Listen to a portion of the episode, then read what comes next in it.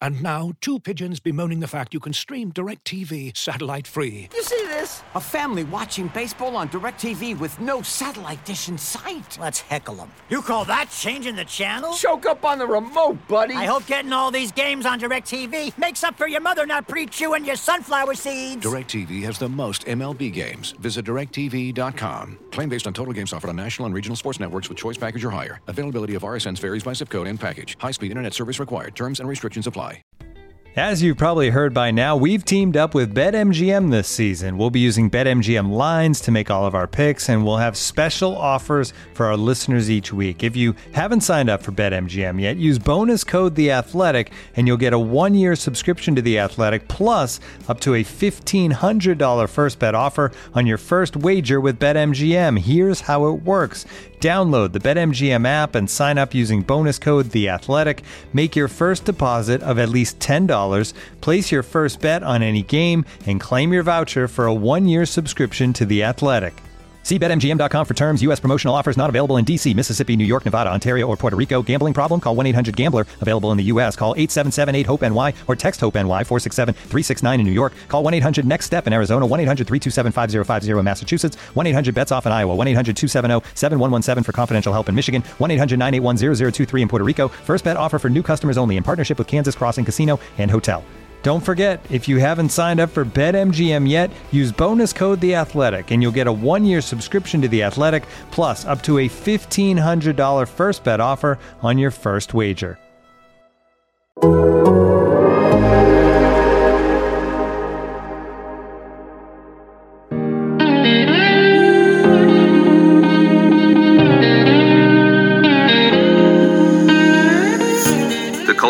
Culture is the culture. It's 4 to 6 A to B, competitive excellence, and the brotherhood. The plan to win uh, has never changed. So the culture here and the plan to win is always going to be here at Ohio State. Speed.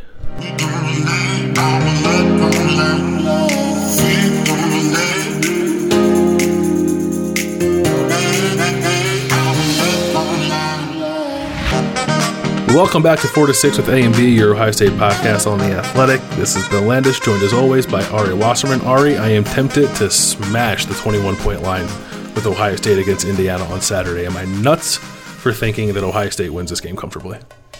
This is the biggest game of the year. How dare you be so disrespectful to the best opponent on Ohio State's schedule? Indiana is the best opponent on Ohio State's schedule because someone has to be. And the rest of the Big Ten stinks. That's the story here. You know, all year. Rutgers is the best team in the Big Ten. Indiana's the best team in the Big Ten. Big Ten East standing screenshots. Like it's been the talk of Twitter, and it's kind of been the talk of the town. How weird 2020 has been, and you know, making all these fun jokes about Indiana potentially competing. And even when Ohio State's uh, game got canceled uh, against Maryland, the first reaction was, well, if uh, Indiana goes and beats Minnesota, uh, Michigan State, excuse me, that they would be the number one team in sole possession of uh, first place in the Big Ten East, and it's like, dude, I don't think that they have any chance to compete with Ohio State and to make Ohio State sweat for the game, but they are literally the best team on Ohio State's schedule, and like that's the framework that we're dealing with with the remainder of this game or this this game this team schedule this year. Yeah, I mean, if Ohio State's going to get tested the rest of this year, this is when it's going to happen because it's it's certainly not going to be Illinois and Michigan State, and it's not going to be Michigan, which is a pile of ashes at the moment after losing forty nine to eleven to a Wisconsin team that was off for two weeks because of COVID issues, and then came back and looked sharper than Michigan, which had been playing for three consecutive weeks. Um, we can talk a little, little bit about that later if we want. I know we we kind of threw dirt on the Har- Yeah. Harbaugh era last week too, but uh, I think Ohio State fans enjoy that, so we can get into that. But it is a top ten game on Saturday: Ohio State versus Indiana, number three versus number nine, noon on Fox in Ohio Stadium. The whole Fox crew's coming out. It's a big it's a big deal. It's the biggest game in the Big Ten this season until the Big Ten championship, which which looks like it's going to be Ohio State versus Wisconsin. But the unexpected off week for Ohio State provided me, and I don't know if you did this too, Ari, an opportunity to watch the entirety of Indiana's game against Michigan State on Saturday. Indiana won 24 to nothing against a terrible Michigan State team. And I came away from that game thinking that Indiana has some nice pieces. It's it's a program that I think is getting some things aligned. I like Tom Allen as a program builder.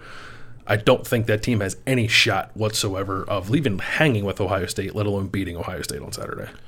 I agree completely, and I think the context of this whole thing isn't whether or not Indiana is an improved program or to whether Tom Allen is building something there. Maybe he is, but it's a big step between is Indiana the second best or third best team in the Big Ten, um, and then is Indiana going to go beat Ohio State on the road? Like, there's a huge jump between those two things, and I don't think that we have to like pretend like one doesn't like equates to the other. Indiana is doing really good things. Tom Allen does have something to build there. They do have some pieces that they haven't had there in the past. They're not going to go beat the Alabama of the Big Ten. So, you know, I, I think that there's a way that Ohio State fans can gain something by watching an explosive or somewhat explosive. I don't even know if I would consider Indiana's offense explosive, but they do have some guys there. Maybe Penix does make a, a few plays, then you might be able to garner something out of this. But if Ohio State's not winning by more than two touchdowns in the third quarter, I'd be pretty shocked. Indiana, for some reason, and I'm guilty of this too, or at least I thought I thought this was going to be the case coming in. Indiana has the reputation of an explosive offense without actually being one. They're 10th in the Big Ten in yards per game. They're 11th in the Big Ten in yards per play. They're terrible on third down. They can't run the ball. And they were making a huge deal during the Michigan State game of, oh, like Indiana always scores in the red zone. Their red zone touchdown percentage is 60%, which isn't that good. Like, if you score in the red zone, that's great. You, you end drives with points. But if you're not scoring touchdowns, you're not beating Ohio State. So, like, Michael Penix is a good quarterback. Ty Fry, Fro- Ty Fryfogle and Whop Philyor which like there's not a better name tandem wide receiver. I was going to say, yeah, um, are are good players, NFL players for like they're NFL receivers, both of them. They are going to be a good test for what is a depleted secondary that has not played all that well. But just watching that game, I thought to myself like they can play these guys straight up man to man, make Michael Penix throw in the tight windows. They're not going to run the ball against Ohio State, and I think Ohio State's defense is fine. If they can't do that, then I don't really know what we're talking about here because if you can't cover Indiana receivers, you're sure as shit not covering Clemson and Alabama's receivers. Um, but I just think like this is not this is a top ten matchup and label only, but it, it's not even close to that when you like dissect the pieces that are at play here and, and how both these teams are playing. Is there actual hype around this game? Are people actually trying to get excited about this? I'm not Yeah. even being funny. No, I think I think so. I think so. Um, people are excited about Indiana being top ten. It's a weird year, and like Indiana being top ten is is like perfect for the weird year that we're in. Media people, No, but you know the vibe though. You know the vibe I'm talking about. The people that are like super into like this is going to be a good game. I think Ohio State fans are a little on edge because of some defensive lapses and what I just said about the reputation of Indiana's offense. Um, and I do think like the national college football sort of sphere is intrigued by the idea of Ohio State possibly losing to Indiana for the first time since 1988.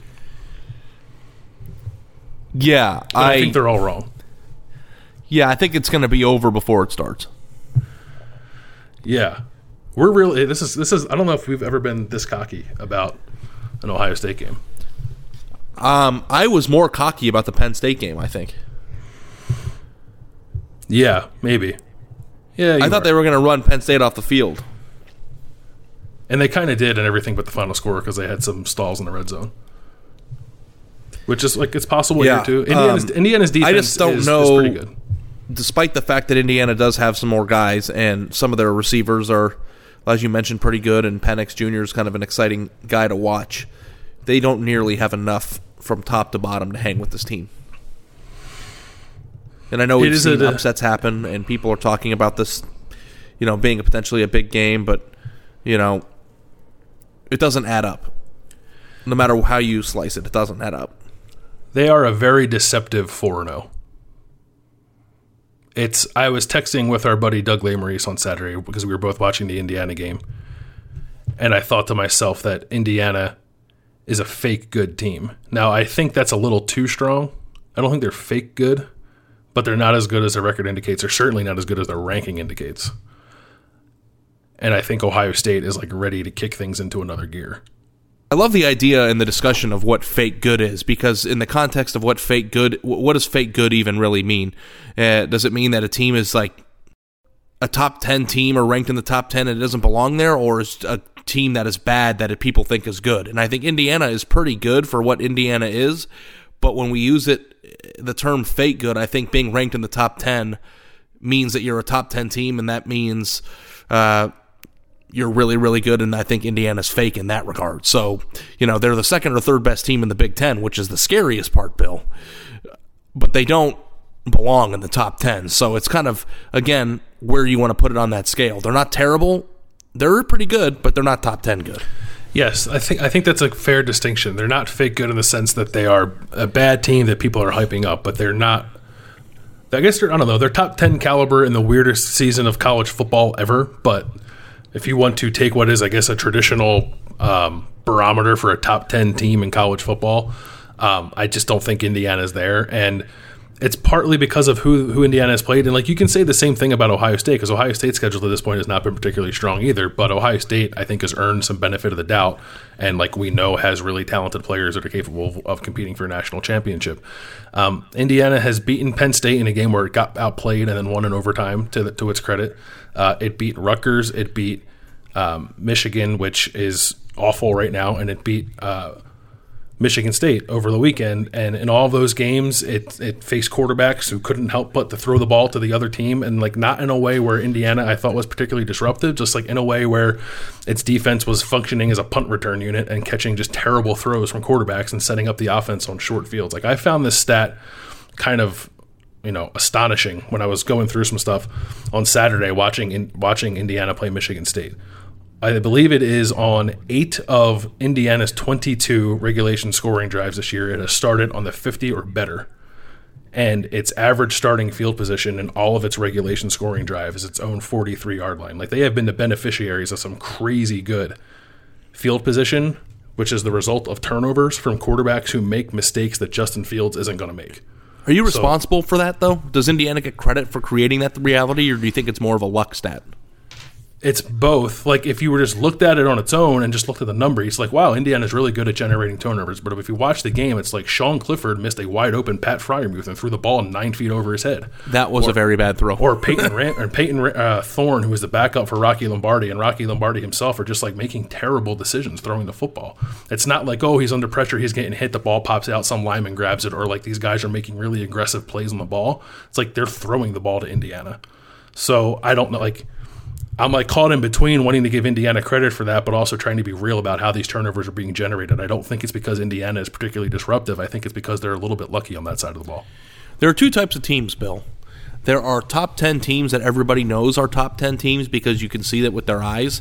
And there's top 10 teams that come out of nowhere and prove that they're a top 10 team based on what they've done.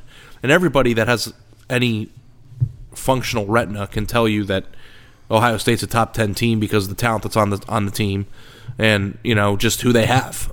Uh, and I don't think that Ohio State needs to beat another top five or top ten team to prove that. Indiana, meanwhile, has beaten Michigan and they've beaten Penn State and they've done things that have put themselves in a position to score the way that you have. But in order for them to continue to maintain that, they're going to have to actually prove it. Ohio State doesn't have to prove it. They just have to not lose it. Indiana has to prove it. And Indiana, when put in this position, is going to prove that they don't belong in the top 10 and thus they're going to fall out. And that's kind of how this stuff works. And it's exciting. It's a fun storyline. 2020 is weird. Hashtag weird. You know, all the things that make this season odd. But I think that normalcy is probably going to set in on Saturday. Do you think that like Indiana has a ton of confidence, which I think is can be sort of undervalued a little bit, and I do think they're well coached. Um, even though Michael Penix, I think, has been a little prone to making mistakes. Do you think Indiana is good enough to? Oh yeah, do you think Indiana is good enough to beat Ohio State if Ohio State messes around in like a similar way it's been messing around with opponents in its first three games? We're just like not putting teams away and letting them hang around a little bit. I don't. Yeah, do I don't either. I think that I, Ohio yeah. Ohio State would have to turn the ball over six times for it to be close. Yeah, six is a lot, but I think, but it's it's not a. I guess they've had like Steele Chambers has fumbled a little bit. Um, Justin Fields has three interceptions on what like 500 passing attempts. Like he's just he's not a guy who throws the ball to the other team. So like unless he's going to do that, I don't really see any way where Indiana even makes it competitive, which is why I want to hammer the 21 where it sits right now. Yeah, yeah. I mean, I think actually, I thought that the spread would be less than 20, but the fact that it's 20 um, makes me feel like even more confident in laying the points. Because it's like we're not trying to pretend that this game is something that it's that it's not. Putting the 20 spot out there shows this is a three score game. Nothing weird about it. Straightforward as can be. People might be tempted to take the 20, but to me, I think Ohio State might cover that spread by halftime. Because I know that Indiana has some exciting players on offense, but I don't know that Indiana is even remotely equipped to stop them on defense. Yeah, I, we'll we'll give our game picks later in the week, but you can tell where we're leaning. But you know, let the let the week play out and see if any news comes out of it or anything. Indiana's got some injuries um, on the offensive line in particular that I don't think would impact my decision, but I guess it's worthwhile to see how, how that shakes out. But I am curious to your answer on this. On a scale of one to ten, likelihood with one being least likely, ten being very likely, that Ohio State's secondary is like bad, bad and Indiana's receivers are going to run behind them, and Michael Penix is just going to bomb it over their heads for three hours. From one to ten, Yeah, two. yeah. I think two is like the highest I'd be willing to go. Yeah, just for the sake of the entertainment of this podcast. I just don't. I, ju- I think there is a blueprint here. If you've watched any of Indiana, where Michael Penix has a really strong arm and isn't afraid to let the ball rip, but I don't think he's particularly accurate, and I don't think he'd have a fun time trying to throw against close coverage. And we've been waiting to see like Shaun Wade kind of be the guy that we thought he'd be when he came back. And I think Sevyn Banks had a lot of hype before the season and, and hasn't quite shown up just yet. And Marcus Hooker's got to tackle better. Um, there are definitely questions on the back end, and I think this is a, this is a game that you can get answers to those questions. But I just think like the answer to that is going to be, oh yeah, these guys are good. Yeah, and even though they've done a pretty good job of managing what was on their schedule, and I think you have to like give Indiana credit for that. They only they only took what was given to them. And mm-hmm. if this were the Indiana of old, they still might have lost one of those games. They might have lost to Penn State. They might have, you know, messed around and, you know, not gotten it done against Michigan. And Indiana, for the most part, did a good job of manhandling. I thought they beat the crap out of Michigan. They definitely And- beat the Michigan was the best they played for sure. the best game that they've played was against Michigan. Yes, and this week they were playing, I think, against one of the worst three teams in the Big Ten, and I think it's completely within the realm of possibility that Michigan State's going to finish with one win over Michigan, and that's it. I don't know who else are unless they're playing Illinois. I don't know off the top of my head what their schedule looks like, but I think it's possible we've seen the last Michigan State win of the year. Um, I don't. So, you know, Indiana beating Penn State, Michigan, and Michigan State in any regular year makes them a legitimate top 15 team, in my opinion. And maybe they're somewhere in the 17 to 23 range. But top 10, number 9, and the hype that comes along with being in that position is more of a fun, feel good story for the program itself, not really what the reality of this game is. Indiana was up 24 nothing at the half on Michigan State. The final score of the game was 24 nothing. Indiana scored four times. Uh, three of those times were a short field. Only one of them was a sustained drive. And on the other side of that, Michigan State was playing quarterback roulette and couldn't stop giving the ball to the other team. So, like, if, And if Indiana, was a legitimate top 10 team, they might have won 48 nothing. they should have buried them. Yeah. Yeah. And like you like you can again you can levy similar criticism against Ohio State. Like Ohio State was up 35-3 on Rutgers and should have buried them and didn't. Um, but Ohio State just has like benefit of the doubt in my mind, and Indiana has none because they haven't earned it yet. Yeah, yeah. I mean, Ohio State doesn't have to win games to prove that they belong in the top 10. They just have to not lose them. So it's a completely different scenario. And, you know, it's just like, I guess the fun thing we, we could do right now is what would have to happen in your mind for Indiana to win?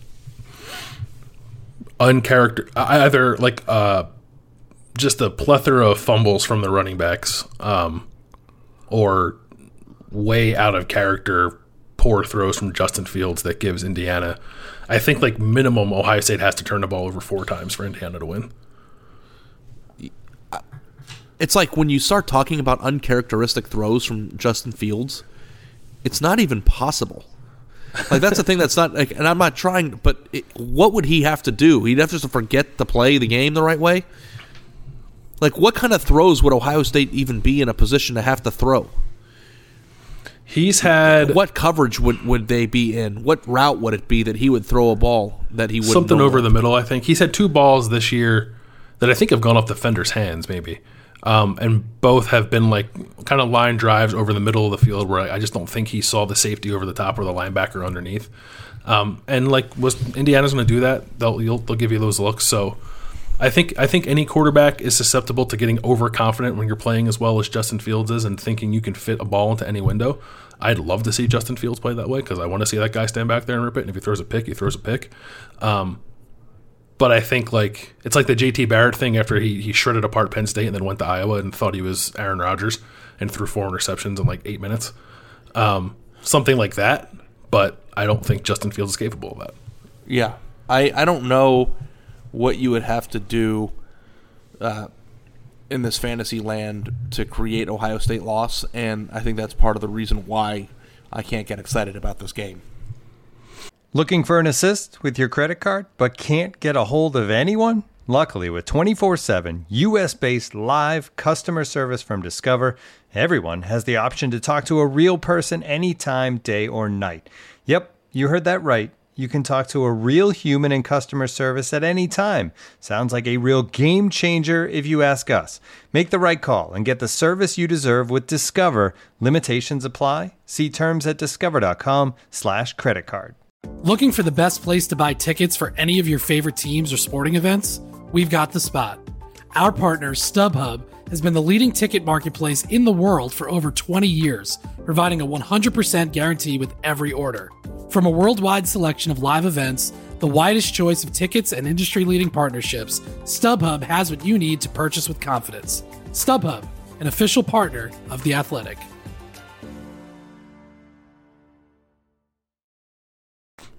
I'm very curious to see the secondary. Um, I think they're going to be okay, but I do like there's a chance that they're not, and and if they're not, then then I think we need to recalibrate some things. Um, but I just think like with a week off and their sort of issues evident, and and Shaun Wade like kind of swayed me a little bit with how he was talking before the Maryland game about what his issues are and what needs to change. I just have belief in him. Um, I think he's earned that a little bit and uh, I just don't think it's going to be such an issue that you're worried about Indiana beating them. And otherwise, I don't know where, where the issue pops up because Indiana Indiana is about as good I think as it's always been.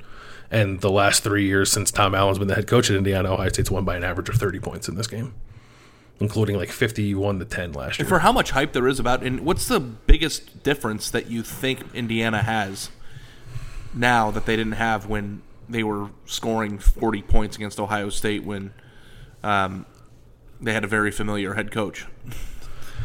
Yeah, I, I, the biggest difference, I guess, is they're a little more dynamic at quarterback. Um, but like Nate Sudfeld was good. Like those those those offenses when Kevin Wilson was in charge scare me more than what Indiana's going to bring into Ohio Stadium on Saturday.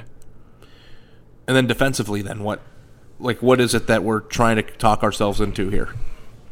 Um, I think they're sound. I think they're aggressive. Um, I don't think they're going to be afraid of Ohio State, but they just don't have the pieces to match up. Like I, so, like nothing really, unless like Ohio State's offense interior offensive line has given up some stuff in pass protection and needs to be sharper in, in the run game. But I just don't think Indiana's good enough up front to like take that and use it against Ohio State in a way that's going to cause Ohio State to sweat a game, even let, let alone lose. Yeah, I mean, it's I the best defense they played for sure. Like, I think it's the best defense, or at least the most organized and like sure of what it is defense that Ohio State has played this year, and, and frankly, probably will play all year, unless they play like Northwestern or Wisconsin in the Big Ten championship. Yeah, I mean that pivot that you just made verbally, I don't even know if you realized it, is what's so interesting to me. You said that's the best defense that they'll face this year, or at least the most functional defense, right? Or the most prepared. What was the word that yeah. you used? the most organized was the word. Organized and sure of itself. So, do you think that it, this is a uh, very well coached team, or do you think it's more of a, a, fact that some of the other coaches in the conference are just losing their edge right now? Uh, probably some combination of both, but I do think Tom Allen's a good coach. Because it's just like interesting to me because we're talking about Michigan's coach and we're talking about Penn State's coach, you know, doing some pretty odd things, and it seems like from a organization standpoint and from a coaching standpoint, things seem to be slipping on Ohio State's opponent's radar right now. And the only one right now, like what coach's stock would you buy on the way up in the Big Ten right now? Mm. Like, would you buy Mel Tucker's stock right now? He's a first year guy. Maybe you can make the argument for both. Would you buy Scott Frost stock on the way up right now? No. No. Like what? Who's we could do this right now in the Big Ten. Which coach's stock's going up and which one's going down? Ryan Days is going up. Um, Paul Chryst, I think, is is going up or at least steady. Pat Yeah. Fitzgerald's is steady. Um, Jeff Brohm's is probably steady. Um, Tom Allen's is going up, and that's probably it.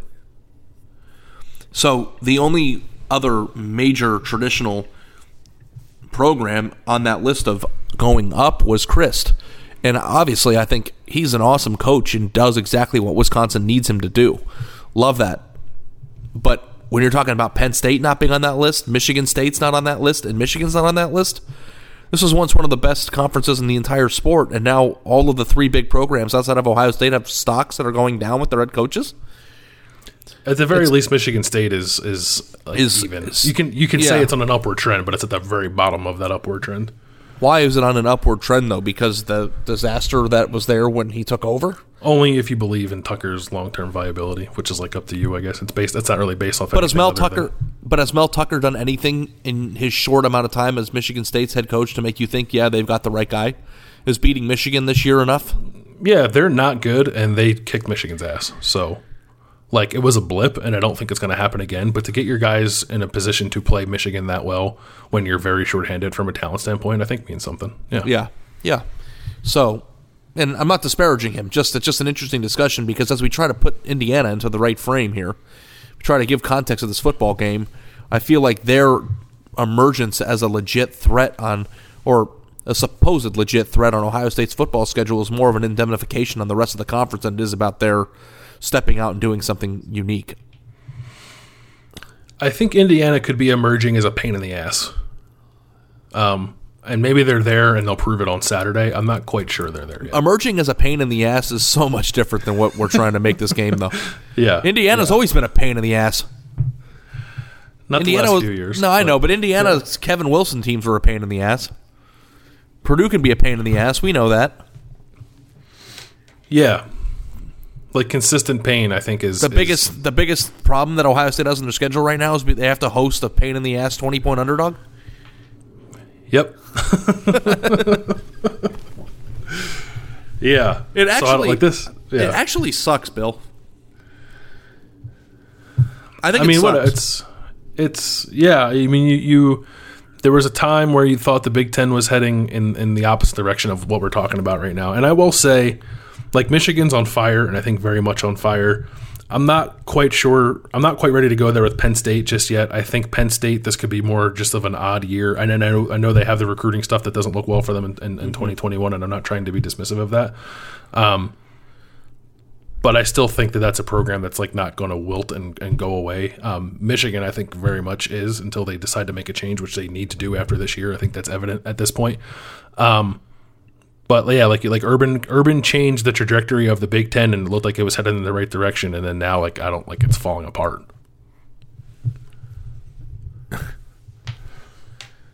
Are there any other teams in the Big Ten that have any rational thought of making the college football playoff? Wisconsin?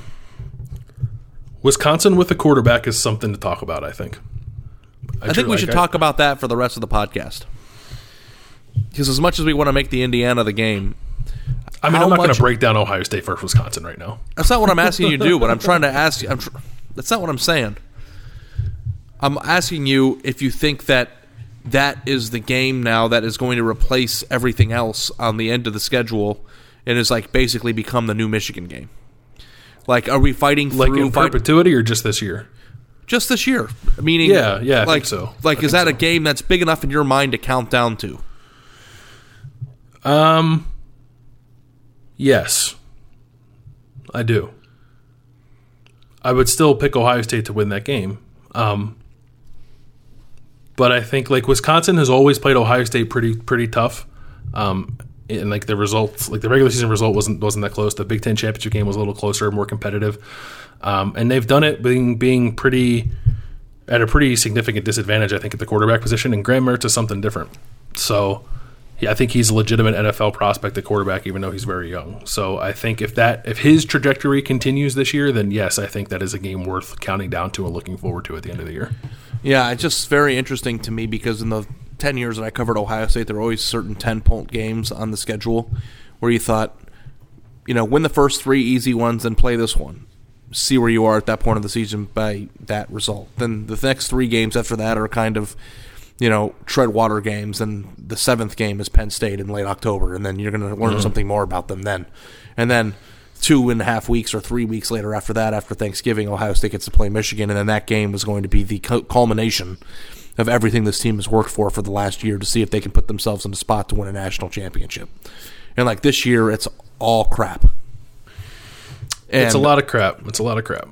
and I don't like know what that is going to mean for this team as they try to not only put themselves in a position to maybe get an advantageous seed in the playoff, as we all know so well how important that is, but also having any sort of battle test going into the Big Ten championship and beyond, and the lack thereof um, might be kind of a concerning thing because you know last year when Ohio State went into the playoff, I felt like they were they were battle tested enough and had proven enough that they should be in that position as a national championship favorite. So when they played against Clemson, it wasn't necessarily a crazy shock to the system.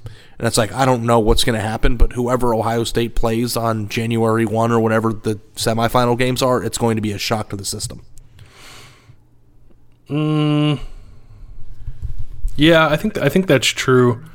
Although looking uh, back, I would say that they're going into some of those games last year where like this is this is a benchmark game, and then like coming out of it, it's like oh, it really wasn't. And I guess part of that you give credit to Ohio State, but um, this is worse than it usually is. But I'm not sure it's at a level where like I'd be concerned going into the playoff that we don't know what Ohio State is. I think we'll have a good enough indication of what they are. Here's what I want to say. We spent the entire offseason in all of our non COVID related podcasts discussing Ohio State and trying to compare them to last year's team. And I think that we went back and forth and we analyzed and discussed whether or not Ohio State is on the same playing field in terms of how good last year's team was this year. And right now, my gut feeling is that they are worse than last year. Um, and I don't know that I thought that before the season, but now I do. And I don't know whether or not I can give credence to that point of view because nothing that they've done or will do in the regular season is going to give us any bona fide evidence of the of that either way. And maybe that'll be part of the fun going into the playoff, not necessarily knowing what you have. Maybe they're great, maybe they're not so great. But I think that it is interesting in the discussion as we try to compare it to the achievements of the 2019 team. There's nothing to gauge whether or not they're on the same trajectory as that team right now. And it's kind of weird to me. Yeah, I don't. I don't know if they're better or worse than they were last year. I'm not You sure. don't? Particular. I don't. I don't. Like the defense isn't as good as it was last year, but I think the offense might be better than it was last year. Um, Because Justin Fields is better than he was last year, um, and that's a lot. I also don't think it matters because they're not playing in the same universe as a 2019 team. Like there's not an LSU out there this year. Clemson, I think, was probably better last year than it is right now. Um, Alabama, I guess, is a little better than it was last year. Might be a little bit worse than it was last year, too. I don't like. I don't know. So like, I th- I think it's an interesting conversation. Is Ohio State better this year than it was last year? But in the end, I don't think that matters like at all to whether or not Ohio State's going to win a national championship. Yeah, yeah. I think it's possible that Ohio State could be uh, very much worse than last year, or clearly worse than last year, but not have to play anybody nearly as good as the teams that Ohio State played last year and still win a national title. Yeah. But as we sit back and try to break down and discuss whether or not this team is legendary good, it would just be nice to see something that would help us put the framework around it. And I don't know that anything that happens in this schedule, short of another 2018 Maryland game, that kind of says, "Holy crap, the defense is like a listen to your body moment." You know, hmm. I, I, I don't. I just feel like we're fighting through all these bad games just to finally get to the position where we can watch them play a good team. And it's like they don't even. It's not only that they play, they don't play a Clemson or an Alabama in these months. They don't play a team with a pulse. And it's like, is. Indiana the only thing that has a pulse? And then we, and then we're back to a three touchdown dog. Yeah, Indiana's got a pulse. They'll be favored by 30 probably against Illinois and Michigan State and I mean Michigan probably, right? Um so this is it. This is like oh, this, if you if you if you want anything that's going to even like resemble a benchmark kind of game, this is it. Um, I don't think in the end it's going to look that way because I think Ohio State's going to roll pretty easily. But the nature of the schedule and the way the season's played out in the Big Ten, like this is what we got until the Big Ten championship. Sucks.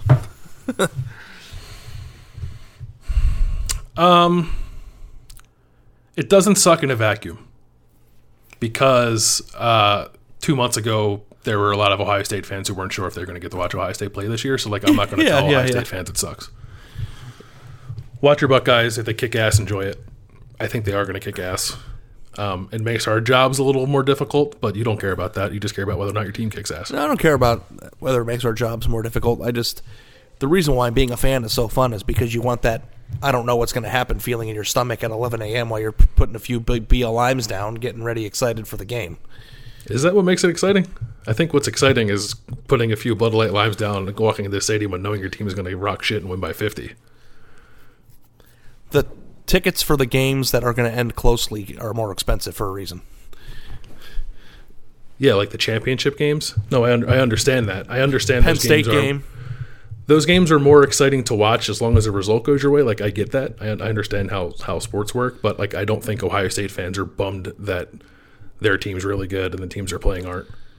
I'm not trying to convince you that Ohio State fans should be bummed that their teams aren't that their team is too good for the rest of their conference. I'm trying to convince you that they're that it's not as exciting to go through an entire schedule where you're so up and away overmatching your opponents that you don't even have the to read a game preview or to listen to a podcast to try to figure out whether or not your team's going to win or to break down what's going to happen. The excitement of feeling like this is a big game is part of the fun of being a fan everybody remembers what they were doing during those those fun days where you don't know what's going to happen or the big plays that happen in close games or winning the game like the Notre Dame game against Yeah, but Notre the big games are going to come. They'll come. This is like Yeah. this is life for Ohio State. You play three good games a year if you're lucky, and the rest of your schedule shit. Like, and there's just happens to be more shit in the schedule than than no normal. it's zero this year that's that But sucks that's like that's. Sorry, Ohio State's good. like I don't know. I don't know what to tell you. that'd be an interesting I don't know. I would love. Yeah, like if you're listening to this and you think this sucks, tell me I'm wrong. My inclination is to think that you think it's great when your team's really good, and you don't have to sweat on Saturdays. And then when the big games come, when they hand trophies out, you know you can have a pit in your stomach. yeah yeah Like Ohio State fans would have fun if they scored 100 points on Michigan, right? Yeah yeah but that's I'm just saying an entire season full of the Illinois game is not fun like you might enjoy it to see your team win by 100 and not have to sweat on Saturday, but there's no entertainment value. People shut the game off at halftime when that. I mean, it's not the same thing. So all I'm trying to say is that the, the lack of excitement of tentpole games that kind of become the benchmark of those of these seasons don't exist this year, and it's a weird year, and it's not quite as entertaining as it was. Everybody had more fun watching the Penn State game three weeks ago or two weeks ago, whenever that was, because people were nervous about the game. And when you saw your team perform and be awesome by kicking the crap out of a team that we thought was pretty good and was going to be a major challenge, is a far more conducive entertain, uh, environment for entertaining football than watching them beat Illinois by 60. That's I don't even know why that's they're going to play the number nine team in the country on Saturday, Yeah. and they're going to get a lot of credit for it when they win Yeah. because people don't know any better. yeah, is the We're telling you now that it's a fake good game, but the rest of the world doesn't know that. They think Indiana's great. is beating Indiana by 30 enough to put Ohio State in the discussion for the number 1 seed if there's multiple undefeated teams at the end of the year? No. But, like, do you think that Ohio State's schedule is going to put them at a disadvantage for seeding, no matter how they perform? Mm-hmm. So I like Like- wonder, like what, Yeah, have, gun, uh, like gun to your head right now. What do you think Ohio State's playoff seed is going to be, just based on the information that we have now? Mm, I think they can still get two. Because if, if Clemson and Notre Dame split and Ohio State doesn't have a loss, I think they could still be number two. So I don't think they. could- I don't think it'd be number one. I think Bama's one. do you want to go down the list of uh, where Ohio State belongs in the context of the sport right now overall? Is that entertaining to you? Where they belong, or like where just where I just like meaning like where where Ohio State stacks up in the greater scheme of the playoff and uh, where we think that you know the the teams that are in the mix are going to be ranked. So like like hypothetically speaking, who are your four best teams in college football, and who do you think Ohio State would have to play in the first round if you had to guess? Alabama, Ohio State, Clemson, and like I want it to be Cincinnati, but it, it's like they're not going to be there. But do you Um, truthfully think that Cincinnati is one of the four best teams, or are you just saying that from an entertainment value? Kind of both. I think they're really good. I do think they're good. I think they are legitimately good. Do you think Cincinnati could stay on the same field as like Notre Dame and Clemson? Uh, yeah, I do. I think they. I would not pick them to win, but I don't think they get run off the field. So you think it'd be far more competitive than last year's Oklahoma LSU game? I think if Cincinnati was in the playoff, it would play a much more competitive game than Oklahoma has played in the playoffs since it's been there as the fourth seed and getting its, gets its ass kicked. Yeah. I wonder what the spread of that game would be. Like Alabama, Cincinnati semifinal. Yeah, I bet you the spread would be twenty-one or more. Yeah, I think it'd be twenty one. But even if it was twenty one, like that's still a better showing than Oklahoma would do. Well, the Oklahoma shows up and loses by forty. I know the difference though is the baseline expectation of the game is being it's it, a 21 point difference is a lot different than it being a 12 point or 14 point spread and then you losing by more. Yeah, It's like you go into the game knowing that you're going to lose by three touchdowns. It just kind of takes the. I mean, I would much rather watch Alabama play Cincinnati than watch Alabama play the winner of the Big 12. Um, but the difference between entertainment value and what we would want to sit down and have popcorn for and watch is much different than what the real discussion and the real, um, you know. So entertainment value, I would love to see uh, Cincinnati play BYU, uh, or I would love to see those two duke it out for a spot in the fourth seed. I just don't think that either of them are going to play in this year's playoff, regardless. Yeah, neither neither do I. Um, so oh, Alabama, Ohio State, Clemson. Um, like I guess Notre Dame. I, I don't know. I think Notre Dame is going to lose the Clemson when they play each other again in the ACC championship, and Trevor Lawrence is healthy. yeah. But I was also pretty impressed. Like something, something might have happened with Ian Book in that Clemson game because he came out and he looked all right against Boston College too, and I thought that was a pretty good showing for Notre Dame coming off of an emotional win against a pretty good Boston College team on the road. Um, and they went there and, and they handled Boston College pretty good. So like it's Notre Dame, it's Florida, it's A and M, um, and then it's like like the only other teams I think worth talking about are Cincinnati and like BYU. and Oregon, Yeah, maybe. yeah. No, I guess I guess Oregon too. I don't know. I Oregon deserves to be in the discussion right now. Whether they'll be there at the end is different, but they deserve to be part of the discussion. for now. some reason I have a hard like uh, for some reason I think the Big Ten like very much should be part of the playoff conversation, but I have a hard time saying the same thing about the Pac-12, and I guess that's probably not fair. Um, but it just Why? almost feels like Let's like dive into that. I don't know. It just feels like the Pac-12 is like playing a different sport this year. It's like it's a different league this year because they started so so late, um, and they're only playing seven. I know, but games, right? Oregon's only played one less game than Ohio State now. No, I know because Ohio State had a game canceled. No, I, un- I un- I'm not saying Yeah. what I'm what I believe or what I feel is right. It's just for some reason I feel that way. Let, let, us go down the list here. Okay.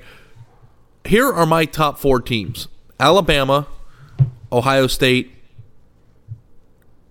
Clemson, and Notre Dame. And I think there's a major drop off between three and four, even though four beat three.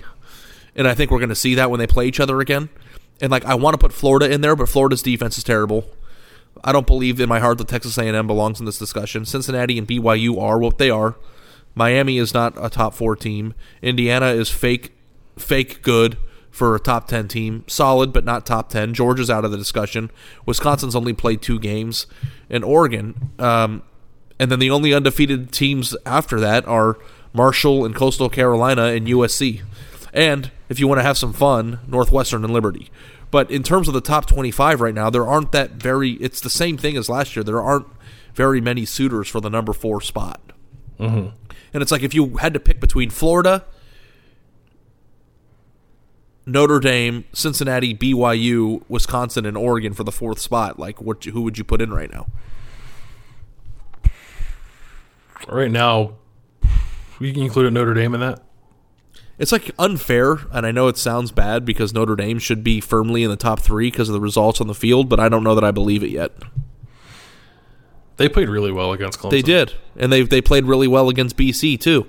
So maybe that's the top four.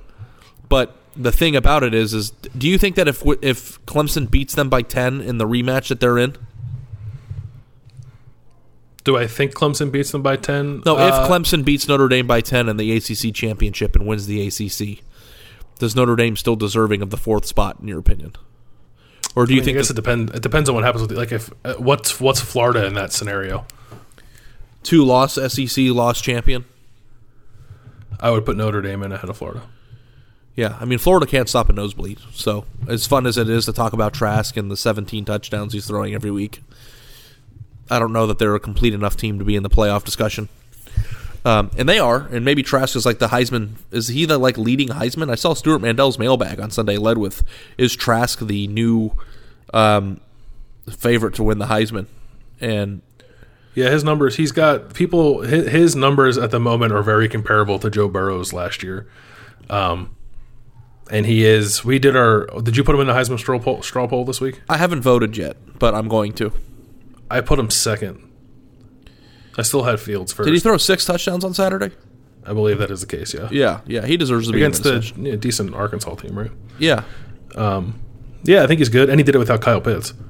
Um, so he's good. He's. I think that like that offense is legit. That offense can score on anybody.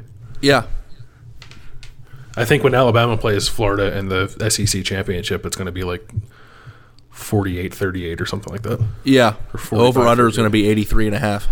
Yeah. Um, but you know, as things stand right now, it just seems like Ohio State's going to walk into that number two spot, and if they walk into that number two spot, that means, as things stand right now in my mind, that they're playing Clemson again. Yeah. Yeah.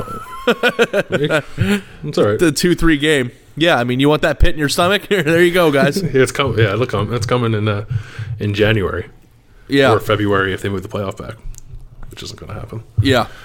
And now, two pigeons bemoaning the fact you can stream DirecTV satellite free. You see this? A family watching baseball on DirecTV with no satellite dish in sight. Let's heckle them. You call that changing the channel? Choke up on the remote, buddy. I hope getting all these games on DirecTV makes up for your mother not pre-chewing your sunflower seeds. DirecTV has the most MLB games. Visit directv.com. Claim based on total games offered on national and regional sports networks with choice package or higher. Availability of RSNs varies by zip code and package. High speed internet service required. Terms and restrictions apply. You ready? Showtime. On May 3rd, summer starts with The Fall Guy. Let's do it later. Let's drink a spicy margarita. Make some bad decisions. Yes. Audiences are falling in love with the most entertaining film of the year. Fall guy. Fall guy. Fall guy. That's what the poster said. See Ryan Gosling and Emily Blunt in the movie critics say exists to make you happy. Trying to make it out? Nope. Because I don't either. It's not what I'm into right now. What are you into? Talking. Yeah. The Fall Guy. Only in theaters May 3rd. Rated PG 13. All right, uh, let's wrap up. Start the wrap up, I guess, a little bit with this. It, this is technically the halfway point of Ohio State's regular season, which sounds absurd to say because they've only played three games.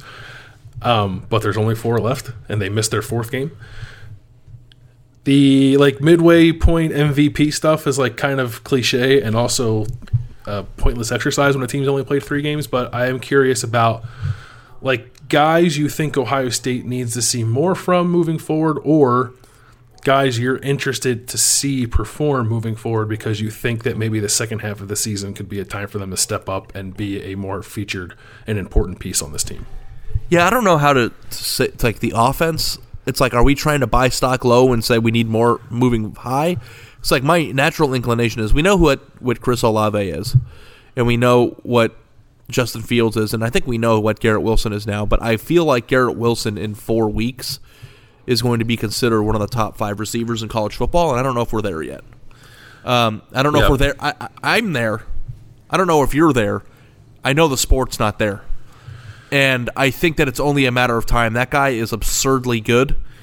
And as he continues to perform, I think it's becoming more and more evident, but I still don't know that he is on the national radar yet. And I think it's kind of strange. So, like, Ohio State's offense is what it is. I'm excited to see them get more from him, but that's not the biggest need on Ohio State's offense. The biggest need, I think the answer to that question is Master Teague offensively.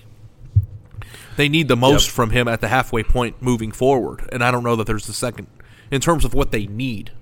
Yeah. That's that's the clear and above answer. Um, Yep. Entertainment wise, I think that get, watching Garrett Wilson flourish is the most entertaining storyline. Yeah, he's going to have a lot of eyeballs on him this weekend. People are going to be tuning into the first half of that Ohio State Indiana game, and if it's a runaway, they'll tune out. But if it's close, they'll watch the whole thing. But there's there's an opportunity there for Garrett Wilson, I think, to capture some national attention. Justin Fields has it, and and like I, I like continue to feel halfway decent about saying that he could be the first QB taken in the draft. I still don't think we're we're near a point where he's he's got a firm grip on that, but people are talking about it, and I don't know if that's just because it's fun to talk about or because of because it's real. But the, the talk is happening, and, and I think it's going to continue that way because he's playing out of his mind. But but Garrett Wilson, I agree with you. I think he's talented enough to be the kind of guy we're talking about. He just isn't talked about in that way yet. But after this game, that might change. Um, I agree 100% on Teague. I just think he needs to be the be the guy and get comfortable and get in a rhythm and start turning some of these one yard runs into three and four yard runs. And I think even if he does that, the offense is in great shape. And and I think they be, need to be a little better up front. Um, in the middle, like Josh Myers and Wyatt Davis need to step it up a little bit. We know how good they are; just they haven't played up to that level yet. And like Harry Miller's a new guy, and some struggles I think are understandable. But teams are going to keep picking on him because he's he's the weak link, weak link up front because he's the most inexperienced, and um, he's not the first guy to struggle early. And if he turns it around, he wouldn't be the first guy to struggle early and then turn it around and have a really good close to his season. But but I think they need that from all three of those middle guys, especially when we're talking about them running the ball a little more efficiently. Defensively, I think Shaun Wade is the answer. Yeah, I I don't know. Maybe he's not. It's the easy way out, I guess. But you know, as you wrote, he's got some improvement that he needs to make, and you want to see something special out of him, and it hasn't happened so far. And I guess whether or not you're worried about him is completely different to what you might get out of him. And what you need is a lockdown first round corner who is going to take the team's opposing best offensive weapon out of the game. And I think that he's fallen short of that so far. And mm-hmm. that doesn't mean that I don't think he's capable of that. That's the expectation. And midway through their three game three game slate, midway through the season, I think that that's the place where you could get the biggest, most dramatic jump from a guy that you expected to do something that he just hasn't done yet, but he can do. Yeah. Um, real quickly before I talk about the defense, I do. I will say like if like a guy to buy a little bit of stock in, I think offensively in the second half of the year might be Jeremy Ruckert. Um, he's playing really well. He's blocking his ass off, but I think he's going to get rewarded with that. And as Chris Olave and Garrett Wilson get more attention, um, I think Jeremy Ruckert will get some some openings to make some plays in a different kind of way than we've seen from tight ends here in the past. Yes, I'm taking the bait. Uh, defensively, agree 100% on Shaun Wade. I'm curious if like Lejond like Ryan Day keeps bringing up Lejond Cavazos' name. Like every time we talk to him, it's always like when we get Lejond back, we can maybe work him in and start getting a little more depth in the secondary. And it's like they have Shaun Wade and they have Sevyn Banks and Cam Brown's out for the year and Marcus Williamson I think has just been okay. I think Josh Proctor should play ahead of him in that spot. Um, but they could stand to get another corner in that rotation. And banking on a true freshman who hasn't played yet is like nuts, but I don't know why Ryan Day keeps bringing his name up, if other than like he did something to impress some people. Which is crazy because he was a raw prospect. He's very raw. He's super athletic, but I think he's very raw as a defensive back. Yeah. Yeah. And I think the thing that they liked about him the most is that the physical tools of, you know, speed and athleticism and, you know, his testing numbers at the opening were off the charts. And, you know, that's all well and good, but going in and being counted on as a true freshman when the large basis of what your scholarship offer about was about is about your uh, testing numbers. It's like it's just a huge gap between the two things. Yeah, want to see more from the defensive ends. I think the pass rush has been criticized a little too much because I don't think it's been bad. They're just not getting home for sacks. The guys in the middle are, the guys on the outside aren't, and I think the guys on the outside need to start doing that. Whether that's Tyreke Smith or, or Zach Harrison in particular. Um, I don't think these guys are playing poorly. Um, and they're playing pretty well against the run, but they need to step it up, I think, against the pass, especially you know starting this week against Michael Penix, because if you can bother him, um, I think you win kind of easily if you can get after him and force him to play under pressure, because I don't think he's very good at it.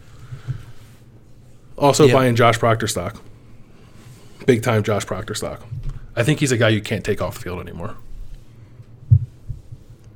no matter where it is. We're going to put him at bullet or slot corner in place of Marcus Williamson or play him in the deep middle in place of Marcus Hooker. Like, I don't care. He needs to be on the field. Yeah. You put him, uh, you put yourself in a position, you know, to even have this discussion right now. Talk about things that you wouldn't expect to say in, in February. That he wouldn't be on the field? Yeah, or like that, you'd have to make that yeah. point.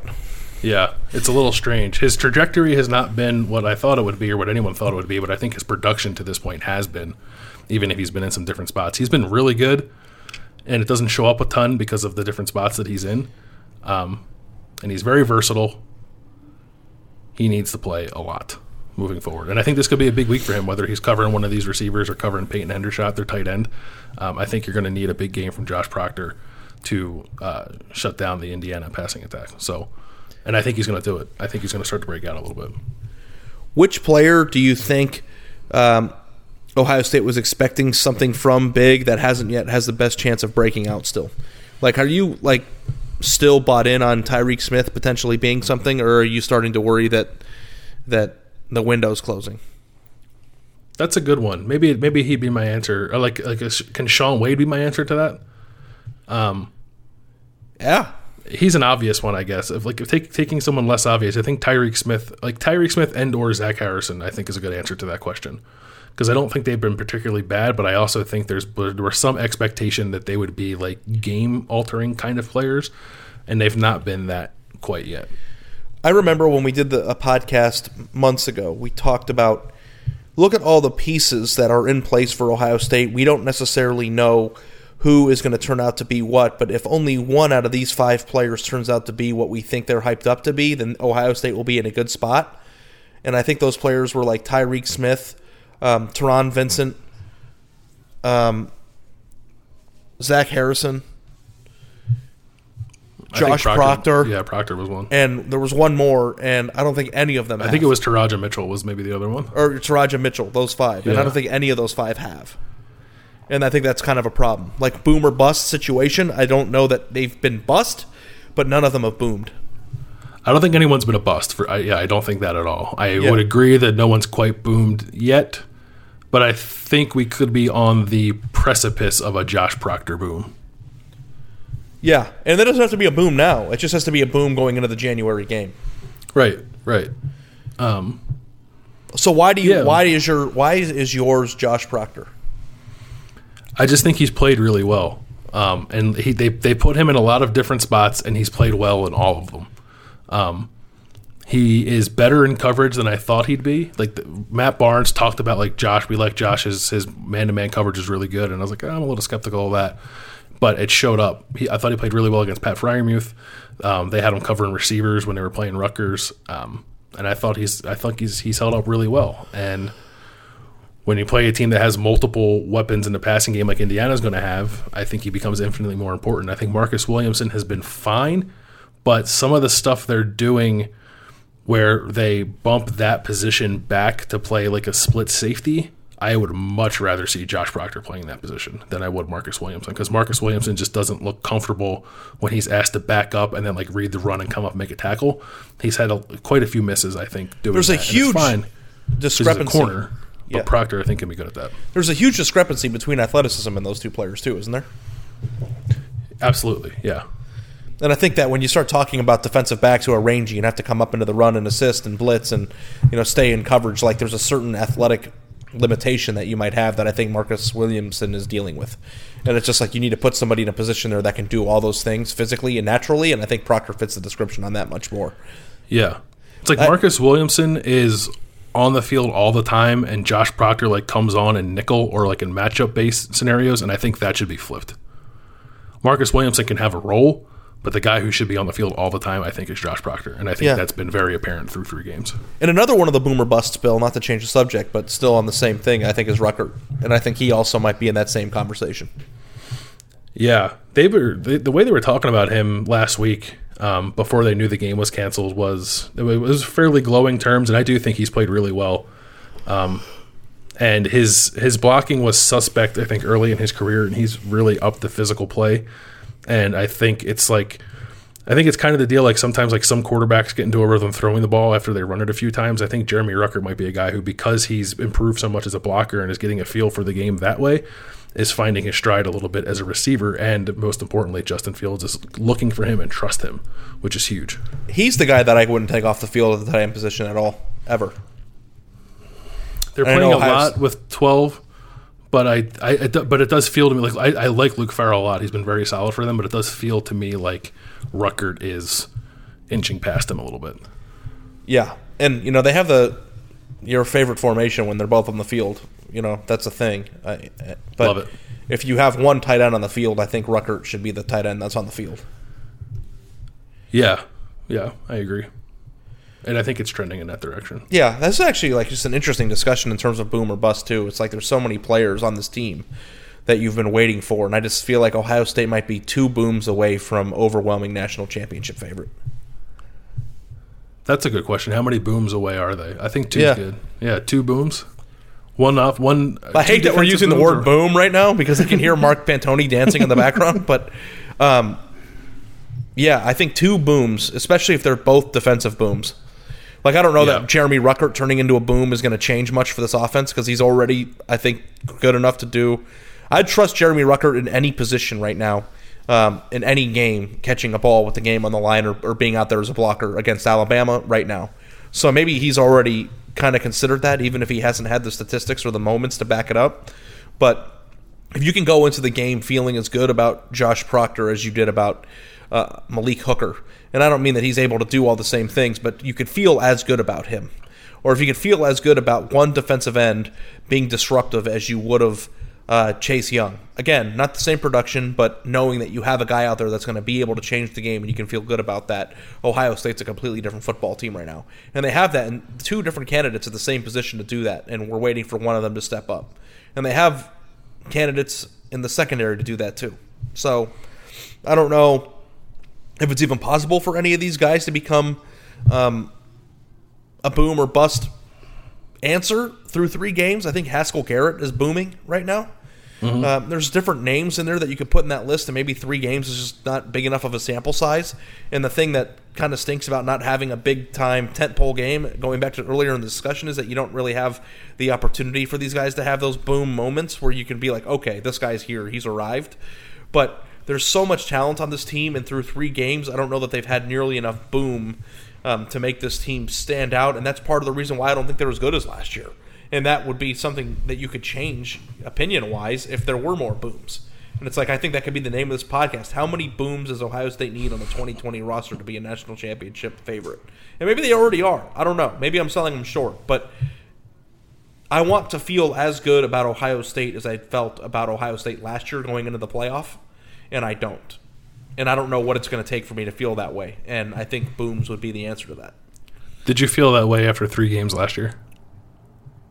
Um, I was very wrong after the opener, and then I think after what they did to Wisconsin's when I started feeling that way.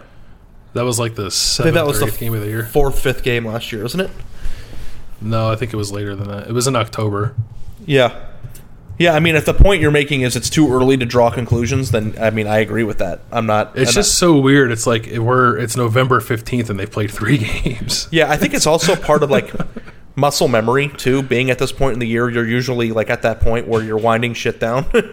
Yeah, I mean, right. like they're like going into Michigan week in two weeks from now, you know, and that would be the end of it. And you know, we're just kind of just ramping up. So, you know, I think we have to go into it understanding and accepting the fact that things are just different this year, and you know,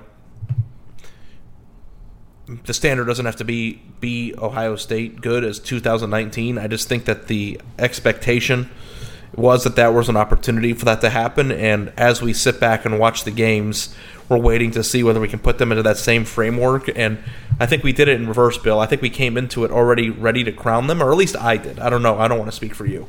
I came in I was thinking this, ready.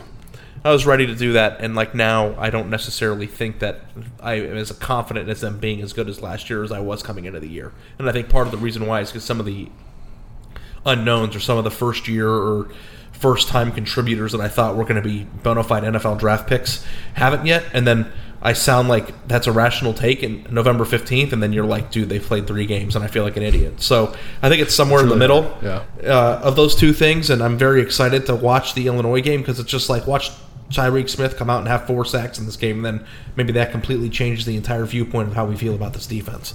I mean, it happened so quickly, and you know how quickly did it take for Haskell Garrett to be like, is that guy going to ever play here again? To like, he's one of the best players in the defense. It's like it, it doesn't really need to take as much time as as we're implying. So, you know, Yeah. it's just something interesting to track as you move forward on the season. Wisconsin was the eighth game of the year last year. It Um, was. Yeah, October 26th. And here we are, November 15th, getting ready for game four this weekend. It's a very it's it's hard it's hard to analyze, and I think it's very easy to get carried away or get impatient with what you've seen. Um, and listen, like three games is half the season, so like it's not it's not the same thing. So I think you're allowed to go there a little bit, but it's still been three games, so I think it's okay if Ohio State's not quite what we thought it was going to be coming into the year just yet. Although I will say, um, I still think they're going to win the national championship. Yeah. Yeah, I do. Justin Fields is awesome, man. Like it's all that's all I care about. Justin Fields. I know, is but so is Trevor Lawrence, and that's what they're going to be playing in the first game of the playoff. I mean, I'm just yeah, it's going to be fun as hell. yeah, I know. I can't wait. Isn't it? tent pole games, tent pole games. All right, let's wrap up the podcast. Yep. Uh, Oh- Ohio State, Indiana on Saturday. We'll have a podcast later in the week. I think we'll give our hard game picks on that. We'll figure out what else we're going to talk about. Make sure you subscribe to The Athletic, theathletic.com slash four dash six. Get you signed up. If you like what you heard on this episode, please leave an Apple five star review. If you leave a question with your five star review, we'll answer it in a future episode. Big week. Top 10 matchup Ohio State versus Indiana. We'll talk to you guys later in the week.